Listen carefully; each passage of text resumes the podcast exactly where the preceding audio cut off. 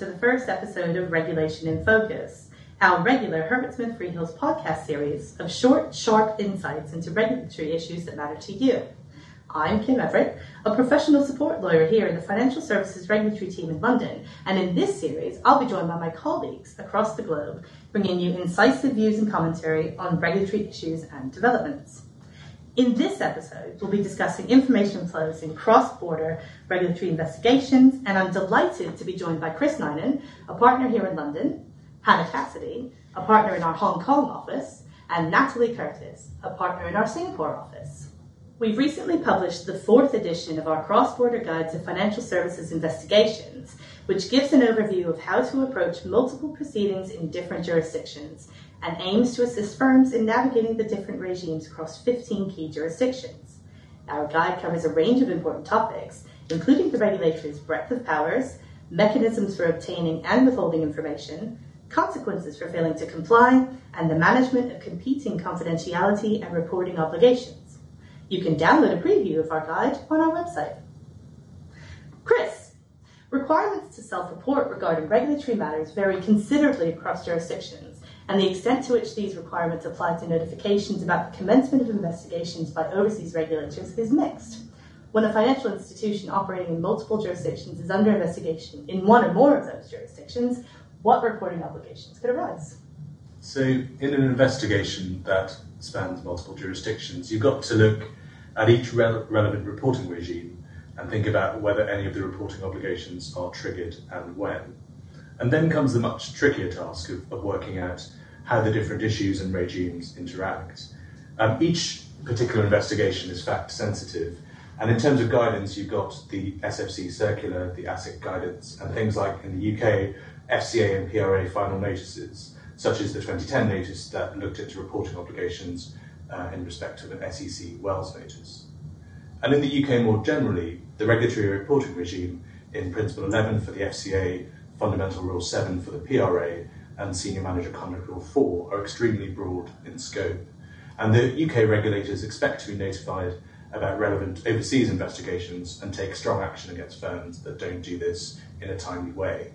And in the past few years, we've seen a US investment bank fined in relation to reporting about a possible SEC investigation, uh, and a Asian investment bank fined by the PRA in respect of a New York Department of Financial Services enforcement action.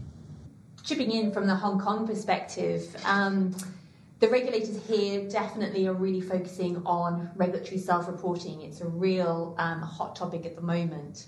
And I wanted to sort of draw out four main points. Um, the first is that the regulators are definitely moving towards that Principle 11 style of reporting that we have in the UK. And they expect to be told about anything, really. Anything um, relating to an actual or a suspected material breach of, of the rules. And actually, that's incredibly broad. So, when we're thinking about a breach of rules, that would include breaches of fitness and properness.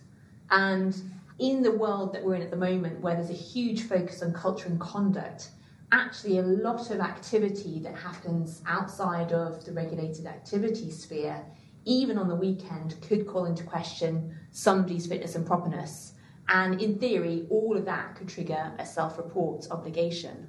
The other thing is, regulators won't tolerate a firm investigating fully whatever's happened before notifying uh, the regulator firms must put in that initial report immediately, even if the facts aren't yet known. And that can be really tricky uh, for firms to navigate. The, the, second point is that in Hong Kong, where we've got two uh, regulators, the expectation now is really to parallel report. So, whilst the reporting requirements are slightly different between the Securities and Futures Commission on the one hand and the Hong Kong Monetary Authority on the other, and you could, in theory, um, uh, decide that only one report is necessary. In practice, firms are generally reporting to both regulators out of an abundance of caution. And, and really, the key point is you don't want the other regulator finding out about something that you've told the other regulator. That's, that's going to really irritate them. The SFC expects to be told about anything that has a Hong Kong nexus. And again, in practice, that can be really very broad. So, take for example uh, a regulatory investigation that's happening in the UK. the regulators are really focused on a particular product. At the moment, that's, that's very much UK focused. But if that product is also sold in Hong Kong, then in theory, the regulators in Hong Kong would expect to be told about it because whilst you haven't actually identified an issue, in theory, you should be doing a bit of a root cause analysis to see whether what's happened in the UK could also happen uh, in Hong Kong. The third point um, that, that firms are really grappling with at the moment is uh, in Hong Kong, the regulators have introduced more detailed and more prescripted notification forms. So, to, to give you a flavour of what the, the regulators are now asking for, the, the forms include questions like number of client complaints, um, the estimated amount of financial loss, um, when the incident um, happened, um, have you told other regulators? So before, when you could slightly, you know, you could put in a relatively high level report to the regulator. Now it's getting increasingly more difficult. They're expecting a lot of data to be provided. And so I, I suppose that highlights the fourth point, the fourth and final point, that really um, the regulators are also focusing on when a firm first knew about a, a, a potential incident. And not only will be they, they'll be scrutinising the underlying misconduct, but they'll also be thinking about whether the firm has complied with their, their reporting obligations. That, that's really interesting. I've, I've got two reflections on, on, that from a UK perspective. The first is in, in terms of the reporting form, the FCA has, has had a long standing um, notification form which you can find at the back of the SUP um, 15 part of the handbook. But what we find in practice is that it is better for firms, particularly firms with supervisors, to have a more informal form of notification, and that's either through a telephone call that's followed by an email or some sort of document setting out the reporting notification, or where a, a, a firm um, is supervised by the contact centre, uh, an email to the contact centre setting out the details of the notification. And the advantage of that is that you don't have to follow the prescriptive rules of the form, and the FCA still counts it as a Principle 11 notification. Um, the second point about timing is really important as well. Um, and, and, where we've seen it go wrong in the UK is where firms have late reporting to the FCA, and that could be all the PRA, and that could be a matter of weeks. Um, but the but the regulators go very hard against those firms and fine what, what seems like quite a large amount of money for what is a very short delay um, for the firm in reporting the breach to the regulators. So, Natalie, we've talked a lot about notifications to the regulators and how complicated that will be, but what should firms be thinking about in terms of their wider communication strategies? In this situation, it's very important that there's a globally coordinated approach in managing communications with regulators and also with other external parties such as clients and media. Um, this is to ensure the accuracy of what is being said, but also to avoid inconsistencies. And as Hannah mentioned earlier, regulators like nothing less than to find out about issues um, from third parties or other regulators. So firms really need to consider who within their organisation should make the notification, and that person should be reasonably senior, have sufficient knowledge of the matter, and be properly briefed beforehand. It's essential that the notification is accurate and consistent with the overall communications approach, and we always suggest that legal advice should be sought to limit any potential exposure. It also may be beneficial to set up a point of contact for media inquiries and to agree a plan with the corporate communications department beforehand so you're prepared for any um, follow up inquiries. Hannah, a perennial challenge for firms is how to coordinate their responses to simultaneous investigations in multiple jurisdictions, competing regulatory obligations to, on the one hand, keep an investigation confidential, and on the other, as we've discussed, report an investigation to another regulator, may place firms in situations which are extremely difficult to navigate. So, how do firms go about doing this? So, um, I mean, the, the, the, broad point is just, just thinking about who within the organisation, and this is a, a, real challenge for those global organisations, but who actually needs to, to be aware of whatever's gone on in order for them to decide whether a report um, is required in the first place. And I'm sure this is something that, that will, Chris will pick up, um, particularly in, in the UK context. In, in Hong Kong, we have um, an additional layer of complexity because we have um, very stringent secrecy provisions. So these are provisions found in um, the SFO, which basically prevents firms from telling anybody, including other regulators, about an SFC investigation. Now, they're very stringent, but also if you breach those secrecy provisions, then that potentially attracts criminal liability. And it's important to note that it's the individual who discloses the information to the other regulator who would be potentially criminally liable, not the institution. So if you've got your boss saying, Can you just email the FCA with details of this SFC investigation? you need to be thinking about your own personal uh, potential liability, not the firm's. So um, there are mechanisms by which you can share information relating to SFC investigations um, to other individuals and to other parties. And, and one of the mechanisms is by seeking consent uh, from the SFC. Um, and so we would definitely recommend that you do that. Um, the alternative would be for a firm to not say anything.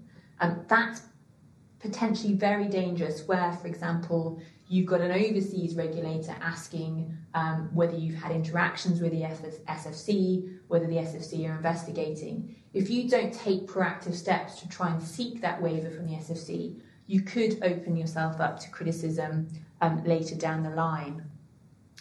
Now, firms, um, we're continually um, assisting firms with dealing with the Section 378 provisions. And I just thought I'd mention um, one recent development in Hong Kong where those secrecy provisions have been brought into sharp focus.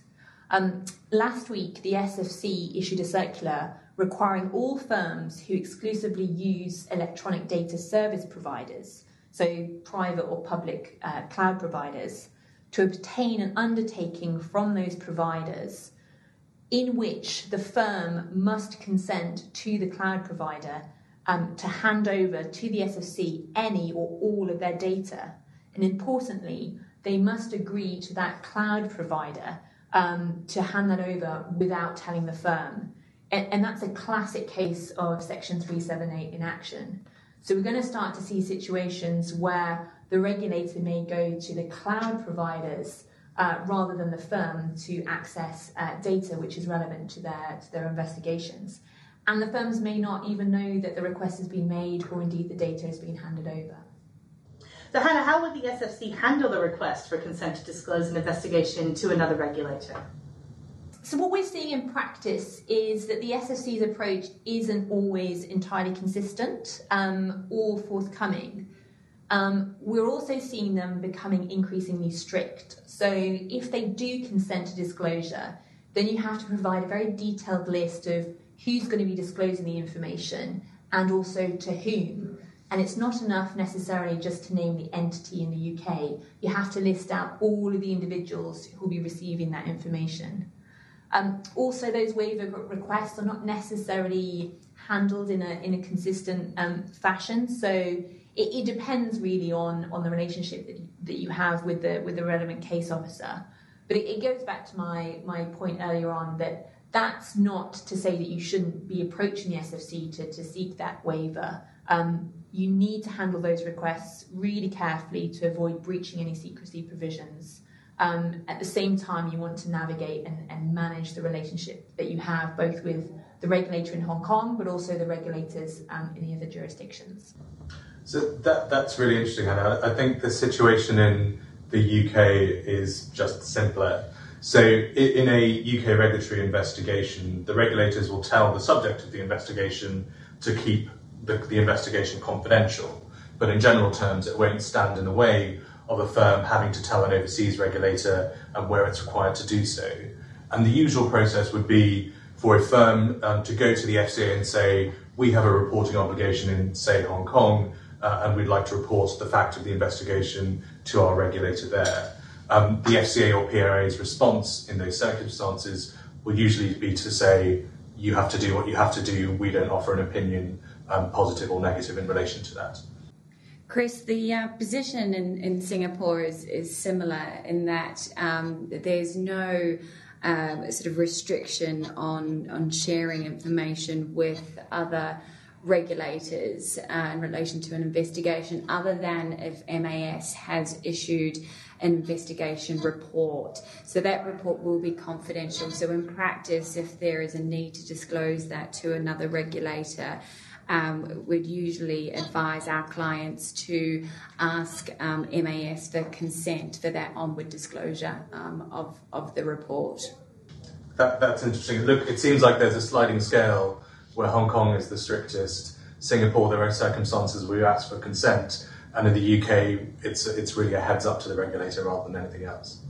Yeah, and it goes back to the point that e- even where perhaps you know legal completely understand what the different obligations are, just practically making sure that those information flows are happening within the within the global organisation is, is is quite tricky um, to enforce in, in practice. Well, we've only just scraped the surface of these issues, and it's already abundantly clear that firms face complex and difficult decisions when responding to cross border financial services investigations. We'd encourage you to visit our website and request a copy of our guide, or to get in touch with Chris, Hannah, or Natalie, or any of our regulatory experts to discuss any of these issues further. Thanks to Chris, Hannah, and Natalie for joining me today. We'll be back with another episode of Regulation in Focus next month. Thanks for listening, and bye for now.